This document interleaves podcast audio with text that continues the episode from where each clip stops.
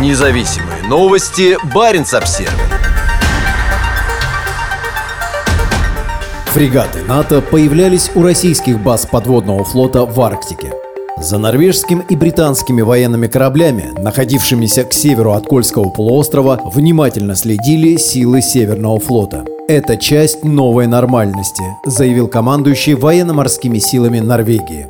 Силы британского флота появляются в Баренцевом море для штурманской подготовки в условиях Арктики уже третий год подряд. В сентябре на север приходили фрегат «Нортумберленд» и танкер «Тайдрейс», которых сопровождал норвежский фрегат «Турхердал». Рост присутствия союзников в Норвегии и в соседних с нами районах – это часть новой нормальности. Мы видим, что внимание наших союзников направлено на север, и они чаще используют прилегающие к нам районы для подготовки и операций. Норвегия приветствует это повышенное внимание союзников, важное для нашей безопасности, заявил исполняющий обязанности командующего ВМС Норвегии Пол Гудбрансен. Весной 2020 года первый приход американских и британских кораблей в южную часть Баренцевого моря вызвал в Норвегии споры. Однако уже осенью того года корабли обоих флотов к северу от Кольского полуострова сопровождал фрегат ВМС Норвегии. Поход в Баренцевом море в сентябре этого года проходил к северу от территориальных вод Норвегии и России. Как сообщают вооруженные силы Норвегии, за британскими и норвежскими кораблями за пределами Кольского полуострова внимательно следили российские военные корабли. На Кольском полуострове базируются стратегические подводные лодки и другие силы Северного флота.